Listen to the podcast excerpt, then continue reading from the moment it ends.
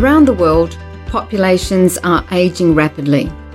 There is currently more than 1 billion people over the age of 60 years, representing 14% of the global population. By 2050, this population will have more than doubled to 2.1 billion. With population ageing as the backdrop, a number of global challenges take centre stage, including rising rates of non communicable diseases, recovery from the COVID 19 pandemic, the threat of future global pandemics, climate change, mobilisation of civil society, and economic uncertainty. The United Nations Decade of Healthy Ageing, launched in 2021, represents a concerted action to prioritise healthy ageing and improve the lives of older people. Amidst the backdrop of the decade, now is the time to explore challenges and strategies to improve health and social systems that ultimately impact the function and quality of life of current and future generations of older people. My name is Jane Barrett, Secretary General of the International Federation on Aging.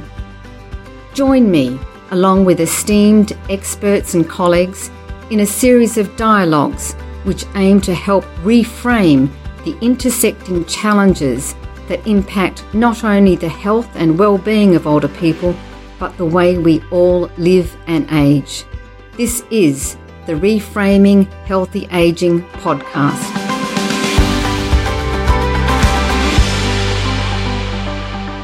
Welcome back to the Reframing Healthy Aging podcast. Today's episode centres on equity in healthy aging and the rights of older people.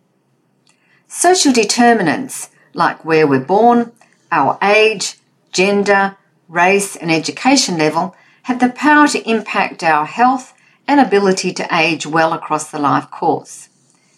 Inequities exist, and to address the greatest global challenges, they cannot be ignored. It is important to examine health inequities within global systems, intergenerationally, and within groups of older people to develop strategies which target the most at risk groups. Today's conversation highlighted the injustices that older people face and challenges to achieving healthy aging for all, while bringing particular attention to how health equity impacts health outcomes, access to care, and prevention strategies for those with cardiovascular disease.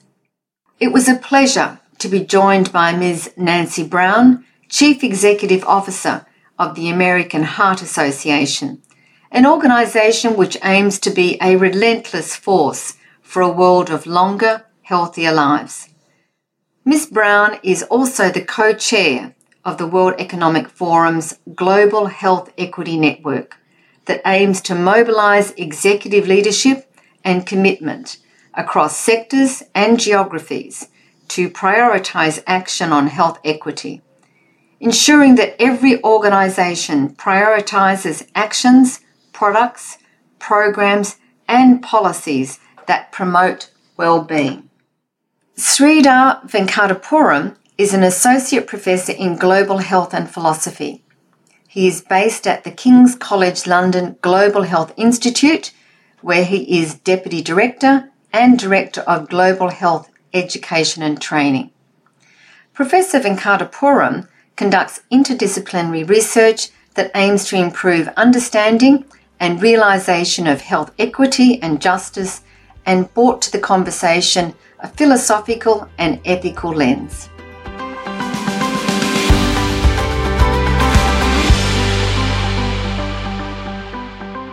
Achieving health equity ensures the highest level of health for all, with special attention to those at greater risk of poor health, with particular attention to social conditions. Sridhar, I'm particularly interested in how you understand and define health equity and how it intersects with healthy aging and the well-being of older people. Thank you very much for that incredibly central question. And it is, you know, very as much as you said that our concern for health equity is trying to ensure that everybody reaches their full potential regarding their health and well being. And we have a special concern for individuals that might be doing the worst off with an attention to social conditions. I couldn't have come up with a better definition or ideal notion of what health equity is. So, what I'm going to do is just take a couple of minutes and kind of go backwards and sort of see where we came from and where we're headed. So, right now in popular media, health equity has become incredibly popular and growing. And it is capturing a variety of different kinds of concerns.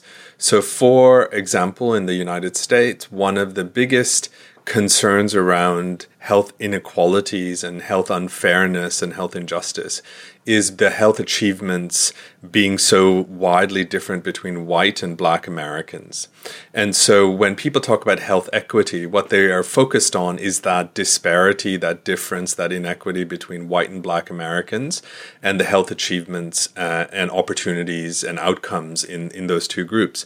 But it doesn't necessarily only have to do with the differences between white and black Americans. What we can do is look at across lots of different kinds of social groups and also different kinds of people and countries as well. So I would say the kind of concept or term really started in the early 1990s, where people were really moving away from this idea that health differences or health inequalities are either because of biology of the individual or because what they're individually doing, but really trying to understand that there's these patterns of social differences in health outcomes.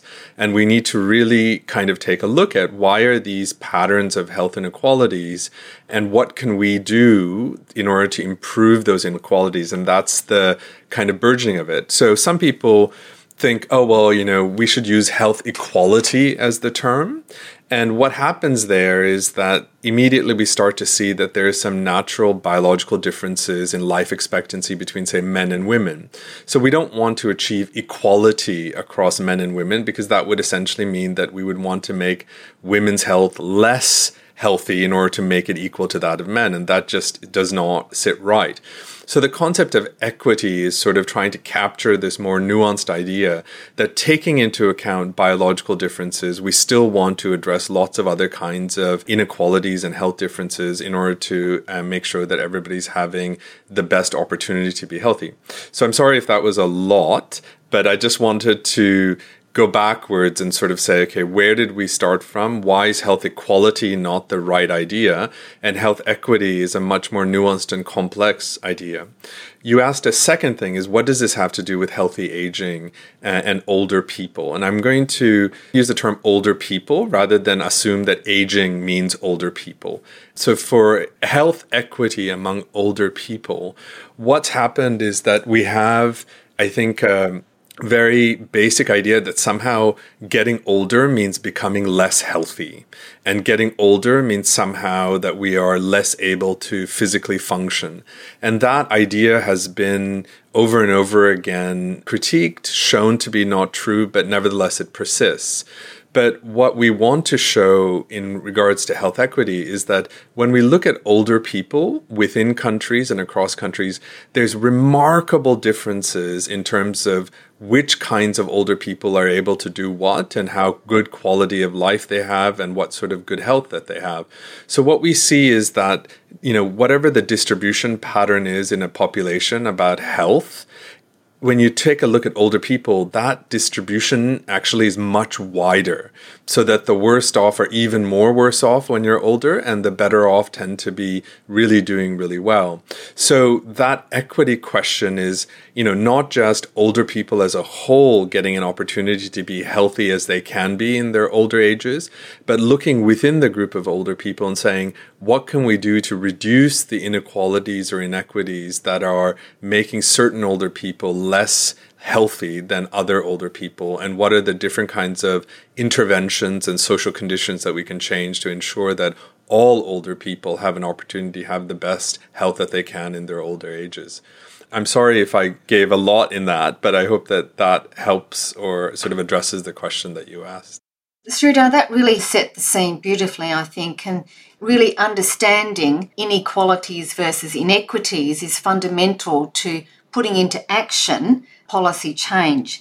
I was particularly interested with, you know, the patterns of social differences that occur across populations, but also within the populations of older people, and how that further amplifies and exaggerates you know the fundamental inequities in their access to health and social care systems you know nancy you are both the ceo of the american heart association but the co-chair of the world economic forum global health equity network building off what Sridhar has just talked about I want to focus on the health inequities brought about by social conditions and to what extent, you know, is the Global Health Equity Network working in this field to what end?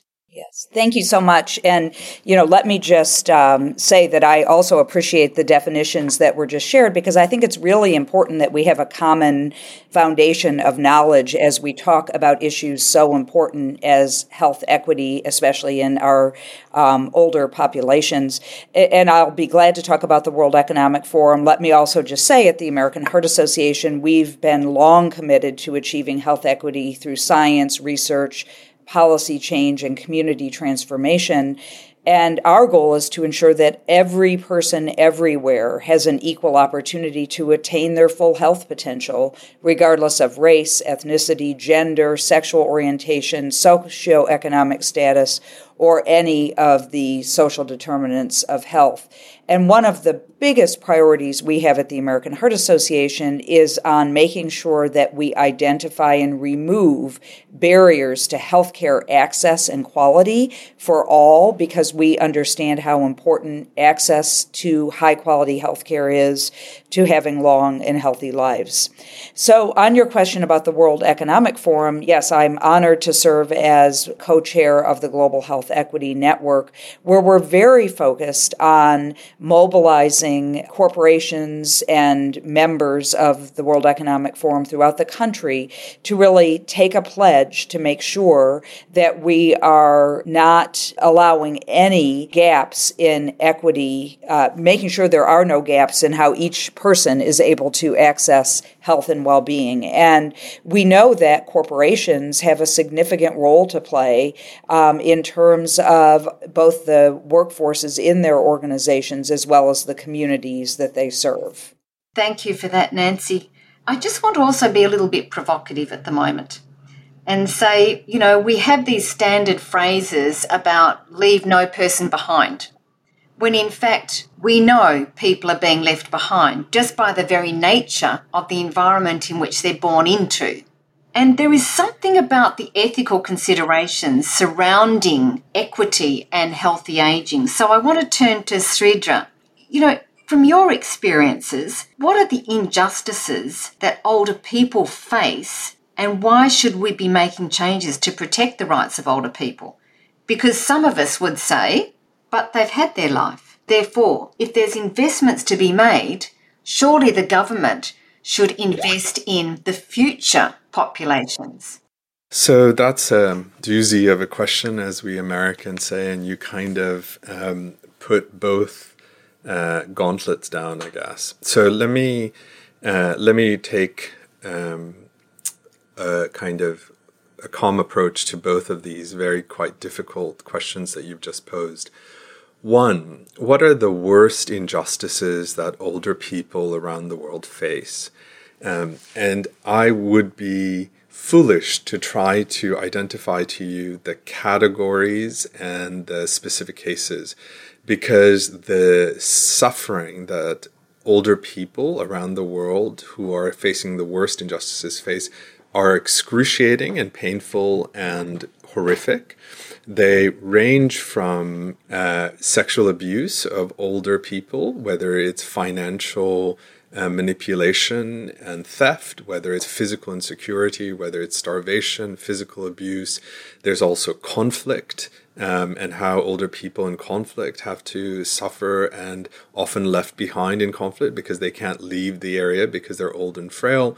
The lack of medicines that they need, the amount of suffering and pain that they uh, endure, the physical impairments that they could be addressed, whether it be sight, uh, hearing or mobility that they don't get access to or covered.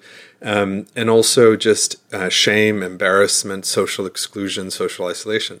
So those are just categories. I'm not going to give you specific cases of the worst injustice that older people have faced. I think the way that people suffer are so numerous, um, but you know the way that we get our hand around it is sort of categorize them into a variety of different things. I think that some organizations have begun to actually identify and categorize and document these kinds of abuses and injustices. And I'm very glad that they are. And I want to tell you what a great step change that is because 10, 20 years ago, older people suffering abuses would not have qualified as an abuse or injustice. They would have thought of it as one individual case of something bad happening in a family. But now we systematically can show that societies, uh, communities are sort of neglectful and abusive of older people in a variety of different ways. And then we can sort of look at particular subpopulations, whether it be men, women, older people with learning impairments, with physical impairments, et cetera, et cetera. So, yeah, I don't think I can give you a better appreciation of the magnitude and scale and scope of the injustices that older people suffer. If we were to think about its spectrum, you know, we can think about even less uh, what you know physically threatening abuses that older people suffer, which is basic discrimination based randomly on their chronological age.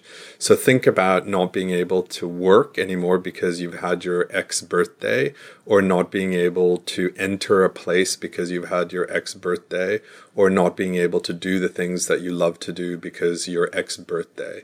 Um, these random ways in which certain policies and programs are Im- implemented based on your age, a chronological age, is a particular kind of discrimination that certain societies have found a way to justify or have not really seen as being unjust. So I'm going to leave that there in terms of all the horrible and and sort of uh, injustices and unfairness that older people suffer.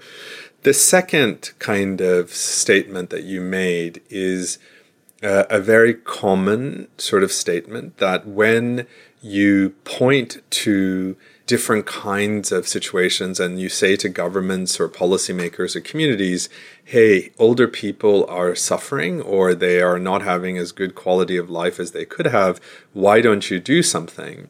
And the response is often, well, we've got a variety of different needs and we have very limited resources of various different kinds. And older people, well, they've had their life uh, opportunities and they've had their life chances and they've done what they've done with their lives. And so it seems more fair that we should give people at a younger ages the opportunity to live their lives rather than older people. And just because I'm a philosopher, I could sit here and give you an hour lecture on why that's all wrong in a variety of different ways.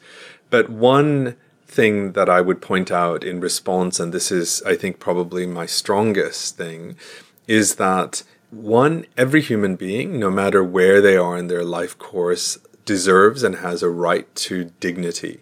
And that dignity can be a variety of different ways and societies might define. But that claim to basic decent human life and quality of a life worth the dignity of a human being does not end because you had a particular birthday. It should end never because even people who have died and the way that their bodies handled is a dignity question and you have to make sure that you do that. So that's one. The second thing is that it's profoundly unfair to me that if you think about many societies, many low and middle income countries, but also in rich countries, where somebody has a horrible life and they manage to get to age X, and then you say to them, well, you managed to get to age X, and therefore we can't really do anything for you.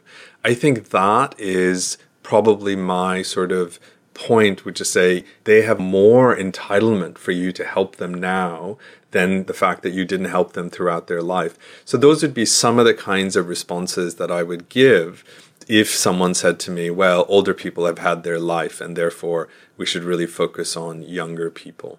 Yeah, look, Sridhar, it was a bit of a curly question, but I think fundamental to what you talked about was our innate responsibility as human beings as part of systems to create that environment that enables not disables, but enables people of all ages Um, and in this case, enables older people to do what they have reason to value.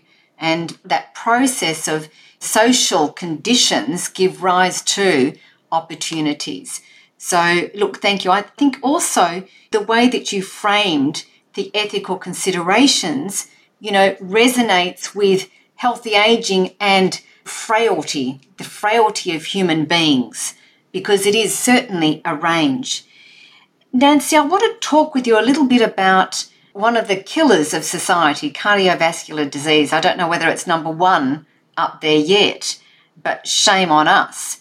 How does health equity influence health outcomes for people with cardiovascular disease? Well, let me just say absolutely, um, and sadly, cardiovascular diseases are the world's number one killer. They have been for years, and we have a lot of work to do. And of course, it's really critical that we prioritize the needs of older people who are managing cardiovascular disease, and we need to acknowledge their unique vulnerabilities to health inequities. Um, we know that issues like access to quality health care, nutritious food, safe housing, transportation, and other resources are really critical to allow people to both manage um, their health and well being, but deal with cardiovascular diseases, which, uh, of course, do impact people of all ages, races, ethnicities, sexual orientations, but especially um, persons age 65 or older who are much more likely than younger people to suffer a heart attack, to have a stroke, or to develop coronary heart disease and heart failure. Um, we know that heart disease is also a major cause of disability, as is stroke. Um, it can limit the activity of older persons and really erode the quality of life that people are able to enjoy. And so, this is why it's so vital that we think about healthy aging or older persons um, with a health equity lens, and also why it's so important that health professionals make sure that aging patients, especially those who are managing cardiovascular disease, are partners in their own health care and have access to the same quality of care as younger persons regardless of their social and economic status.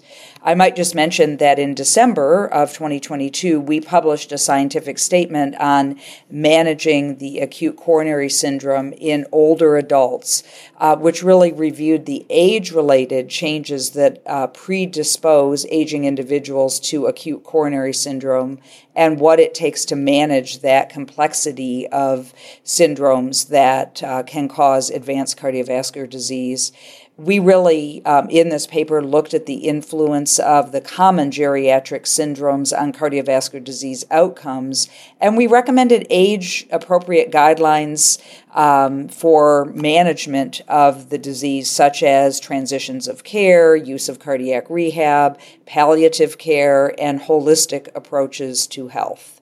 You know, that's a very fulsome response, Nancy, and it really is a canvas of what I would envisage being high income countries. And that's not the case. We know that that's not the case.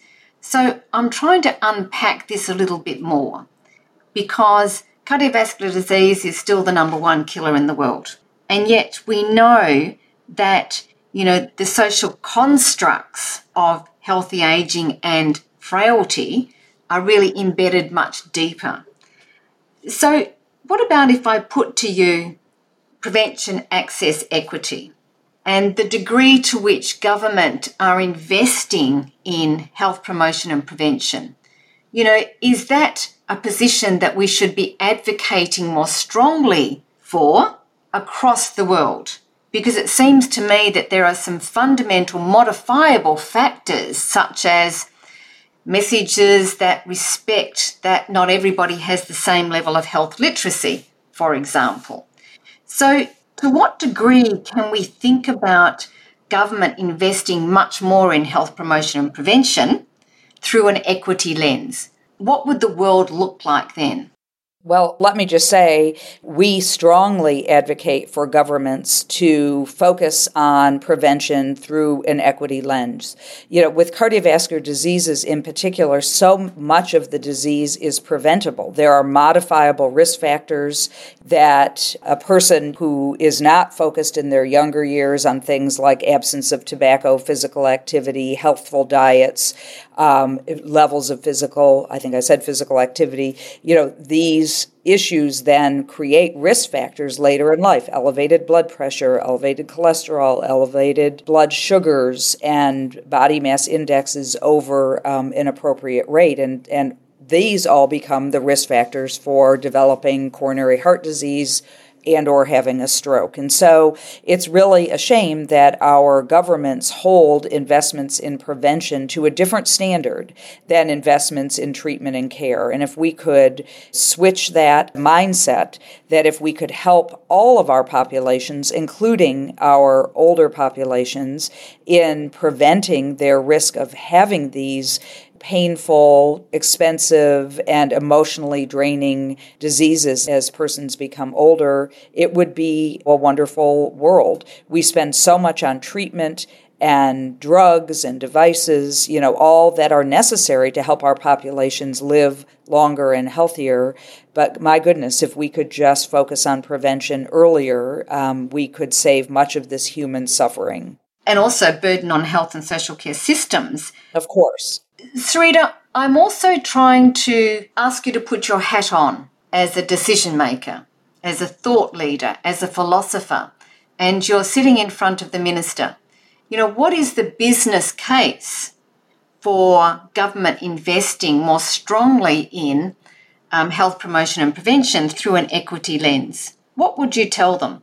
So I think there's two things that, uh, well, so one, we know that a business case is not in front of the Minister of Health, but it's actually in front of the Minister of Finance.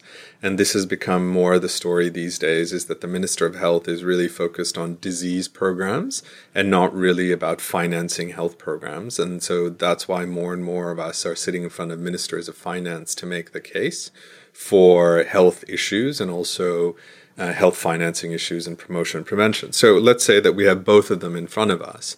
I think the if it's a business case, then what this means is that there's two things that people look at in terms of financing of health and healthcare. One is how much money is this going to save me, or how much money is this going to cost me, and what are the things that I'm going to gain if it costs me something. So I think that in the case of uh, prevention versus care and cure. What we know is that based on demographics, most low and middle income countries will have uh, you know much greater older populations in the future. Uh, despite that, they might have also younger populations growing as well. Is that many of the most older people and older people in general around the world will be in low and middle income countries. As a result, um, if they are not healthy, then the burden of expenses for their healthcare will fall on their families because there are not universal healthcare systems and etc.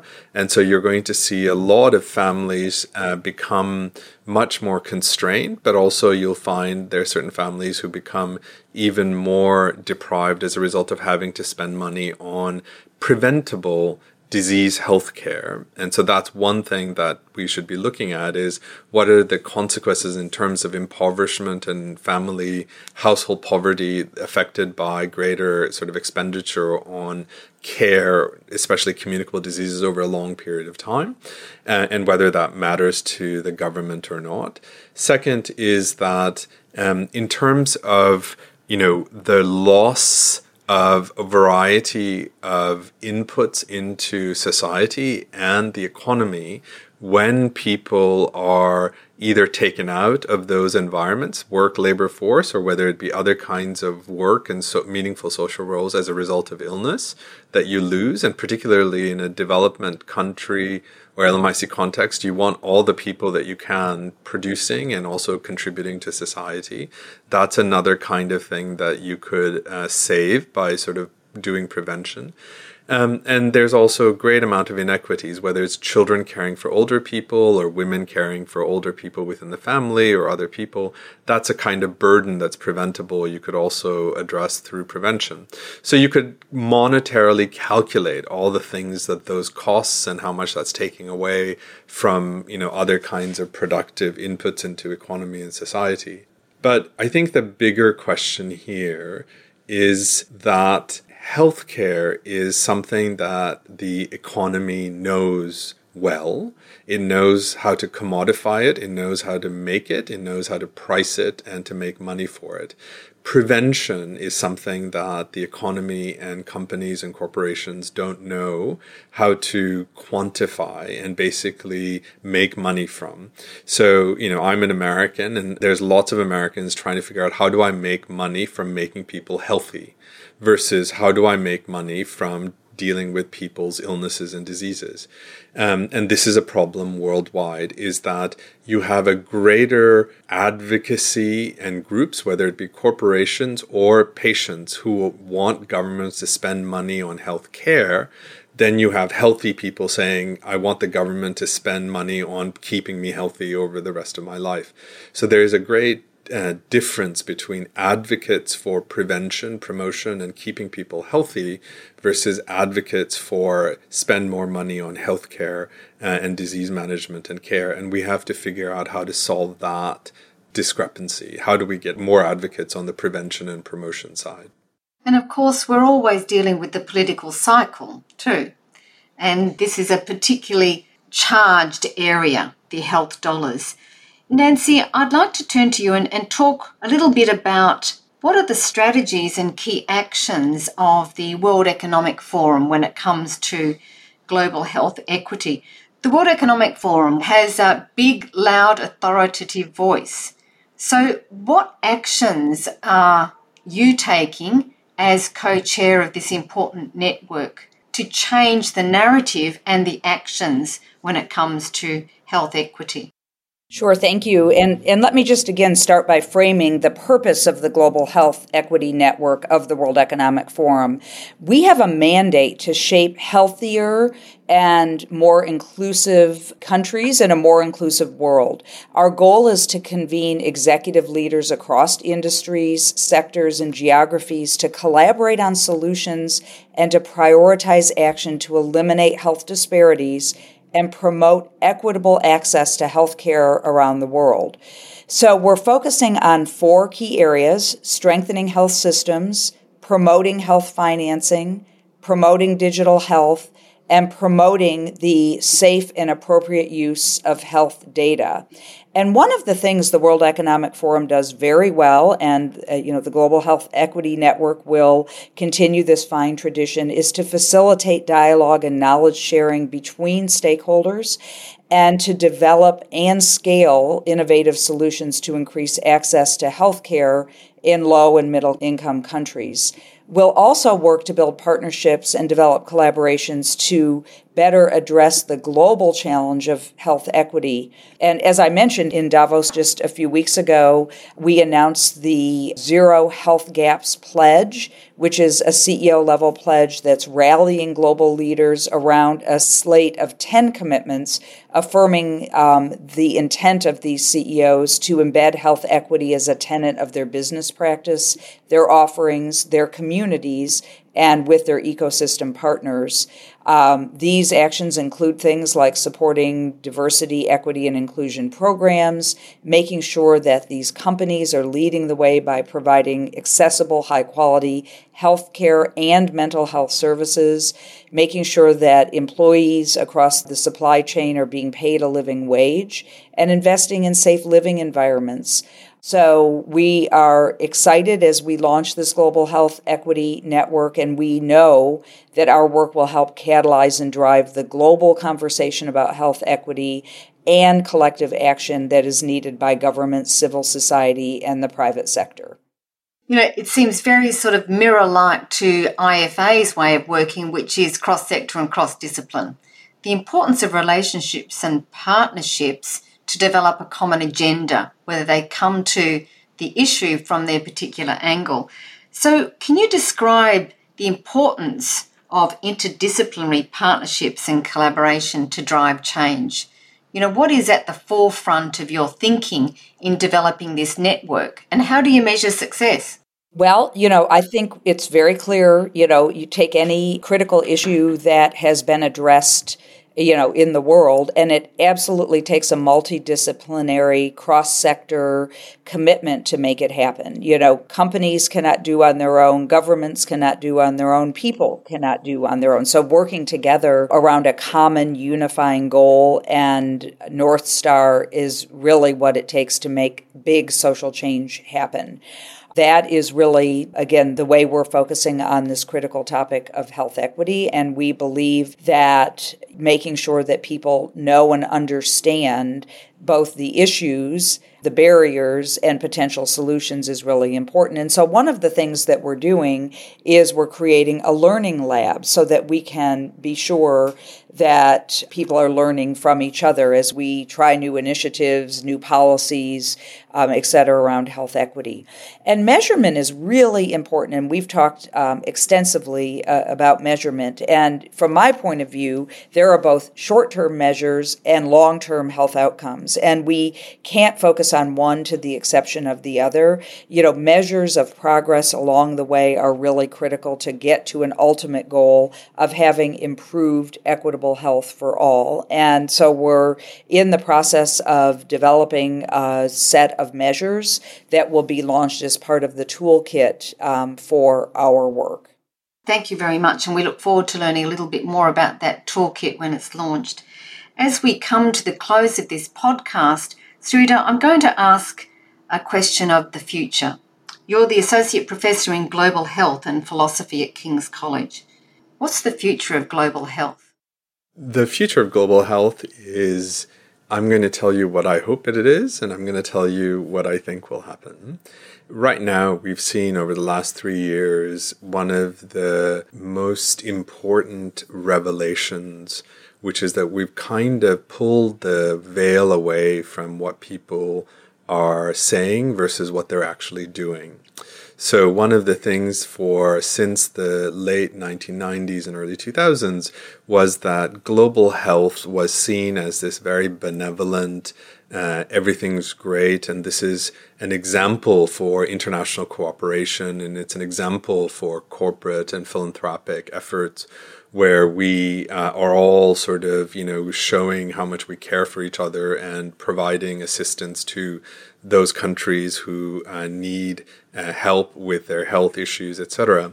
I think what's happened very clearly, not only uh, because of the pandemic, but definitely one part of it, is that we see that the system is built on uh, very much the global health apparatus is actually built on a great amount of inequity and self interest, so that no amount of global health programs and efforts will ever override uh, certain kinds of self interest, whether it be national self interest of the richest countries, but also middle and poor income countries. And that when we come to fundamental uh, sort of sharing of ideas and knowledges and opportunities and health that they will not be shared equally that they actually sort of first go to the people that are best off in the world and then we'll think about how to share it with that so it's very hard for people um, and i really admire the effort of the world economic forum and the global health equity network because you know, right after the pandemic to start a network called the Global Health Equity Network is an amazing project. It's because it's sort of like, you know, how do we how do we move from what just we just saw to what the way that things should be? And so I think it's a it's a really important effort. Um, so what I think is that the world is much better I feel much better and much more comfortable that everybody kind of sees the true picture rather than us sort of living in a world of, you know, I work in global health and therefore I am a virtuous person who's sort of doing really good things or my company or my stuff is that we now really sort of see that um, you know, our health, number one, around the world is interdependent. There's just no way that we can deny that any of our health is just local or what I do at home or by myself, that our health is very much globally interdependent. And that we are all in very much in sort of you know vulnerable and there's a great amount of vulnerability. Our health is not you know no matter how much i take care of my health there is a great amount of vulnerability because we live on this planet with other human beings. And that vulnerability is something that we need to acknowledge and recognize. Um, you know, in terms of what will happen in the future, is that we are currently seeing a great process in which uh, a lot of different kinds of agreements and cooperation efforts and etc. are being negotiated.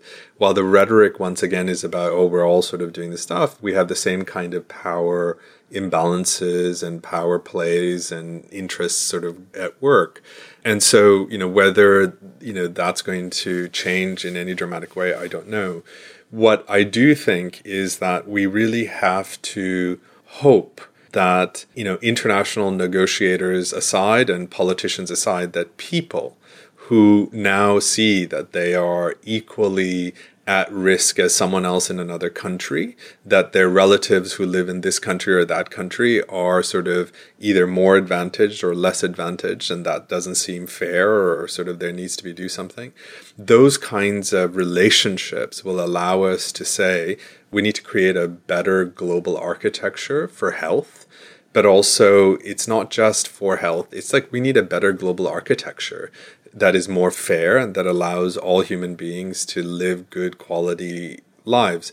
And I think that that I'm hoping. And the reason I hope is because if you think back to the shock of the HIV AIDS epidemic and the profound global change that that initiated, what we've seen with the pandemic is almost like 10 years of you know the AIDS epidemic compressed into one or two and we're just sort of acting as if we're back to normal. It's not. There's going to be years of repercussions and the transformation of children and young adults and other people just to get their head around what just happened and what this means for equality, for intergenerational equality. Why did older people die so much in the pandemic, and what should we do about it? And what do we think about sort of international equity? So, all of those things I think will take time to unfold, um, and I'm hopeful that that will have a positive impact. Uh, you know, aside from what the politicians and the international negotiators are doing.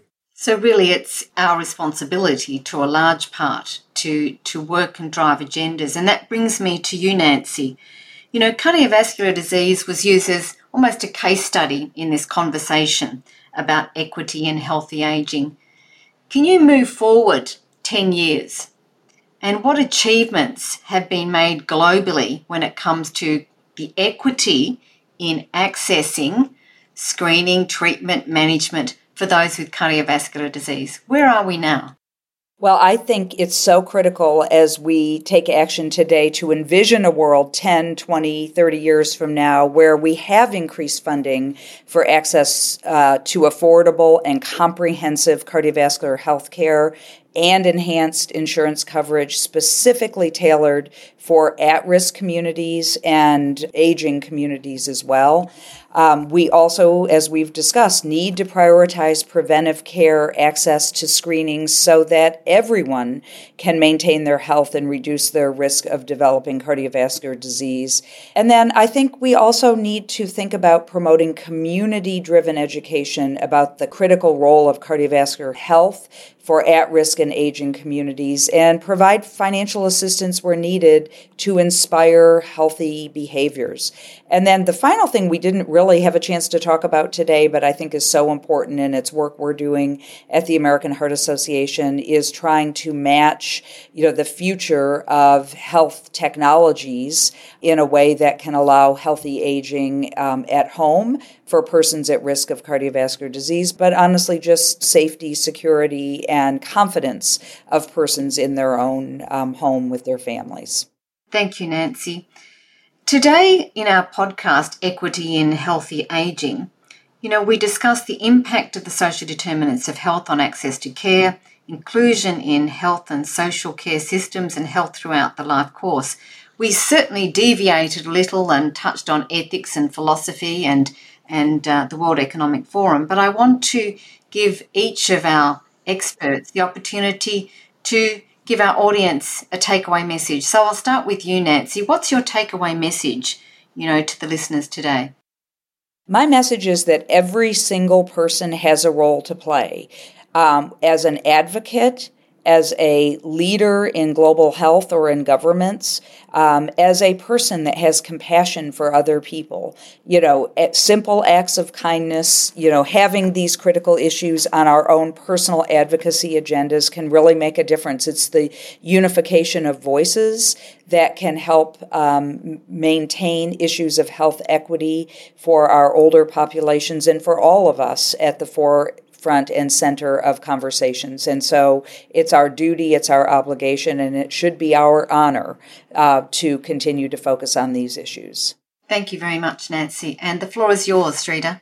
Um, I would say that to anyone listening, my message would be that I think the injustice and unfairness that older people are, experience worldwide is one of the most under recognized uh, issue of our times.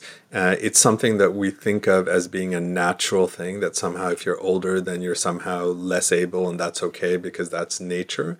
And I want to say that that's clearly not true that social environments and conditions over the life course, but also in the current context, determine which older people are able to have good quality lives while other people suffer enormously unnecessarily. So, you know, I think first and foremost, this is a justice issue. Second is that I think, you know, I encourage everyone to actually explore further the idea of inequalities among older people. If the Queen of England can live very long, or the President of America, no matter which party, lives very long, why is it that these people live so long while other people do not? It's not because they're biologically superior, it's because of lots of things that happen around their life and their structures and their support systems. And so just think about those inequalities and why the American Senate is full of certain aged men and why they live so long in power while other people are not. So this, I think, really is the issue of the future about looking at older people, but who survives longer and what sort of control and role and positions they have in society, while other ones die prematurely or suffer enormously and are socially excluded. Thank you, Sridhar. And of course, living a long life with the quality of life.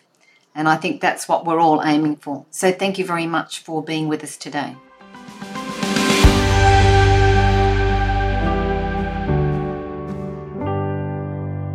Thank you again to my guests, Ms. Nancy Brown and Professor Sridhar Venkatapuram. The discussion today highlights the need to prioritise the rights of older people and the rights of all persons to achieve healthy ageing, but also the importance of initiatives like the World Economic Forum Global Health Equity Network and dialogues like these that support the need for organisations and governments to prioritise health equity as a means of achieving healthy aging and valuing life in later years. The International Federation on Aging wishes to thank Amgen for their support in the creation, design, and production of the podcast series Reframing Healthy Aging.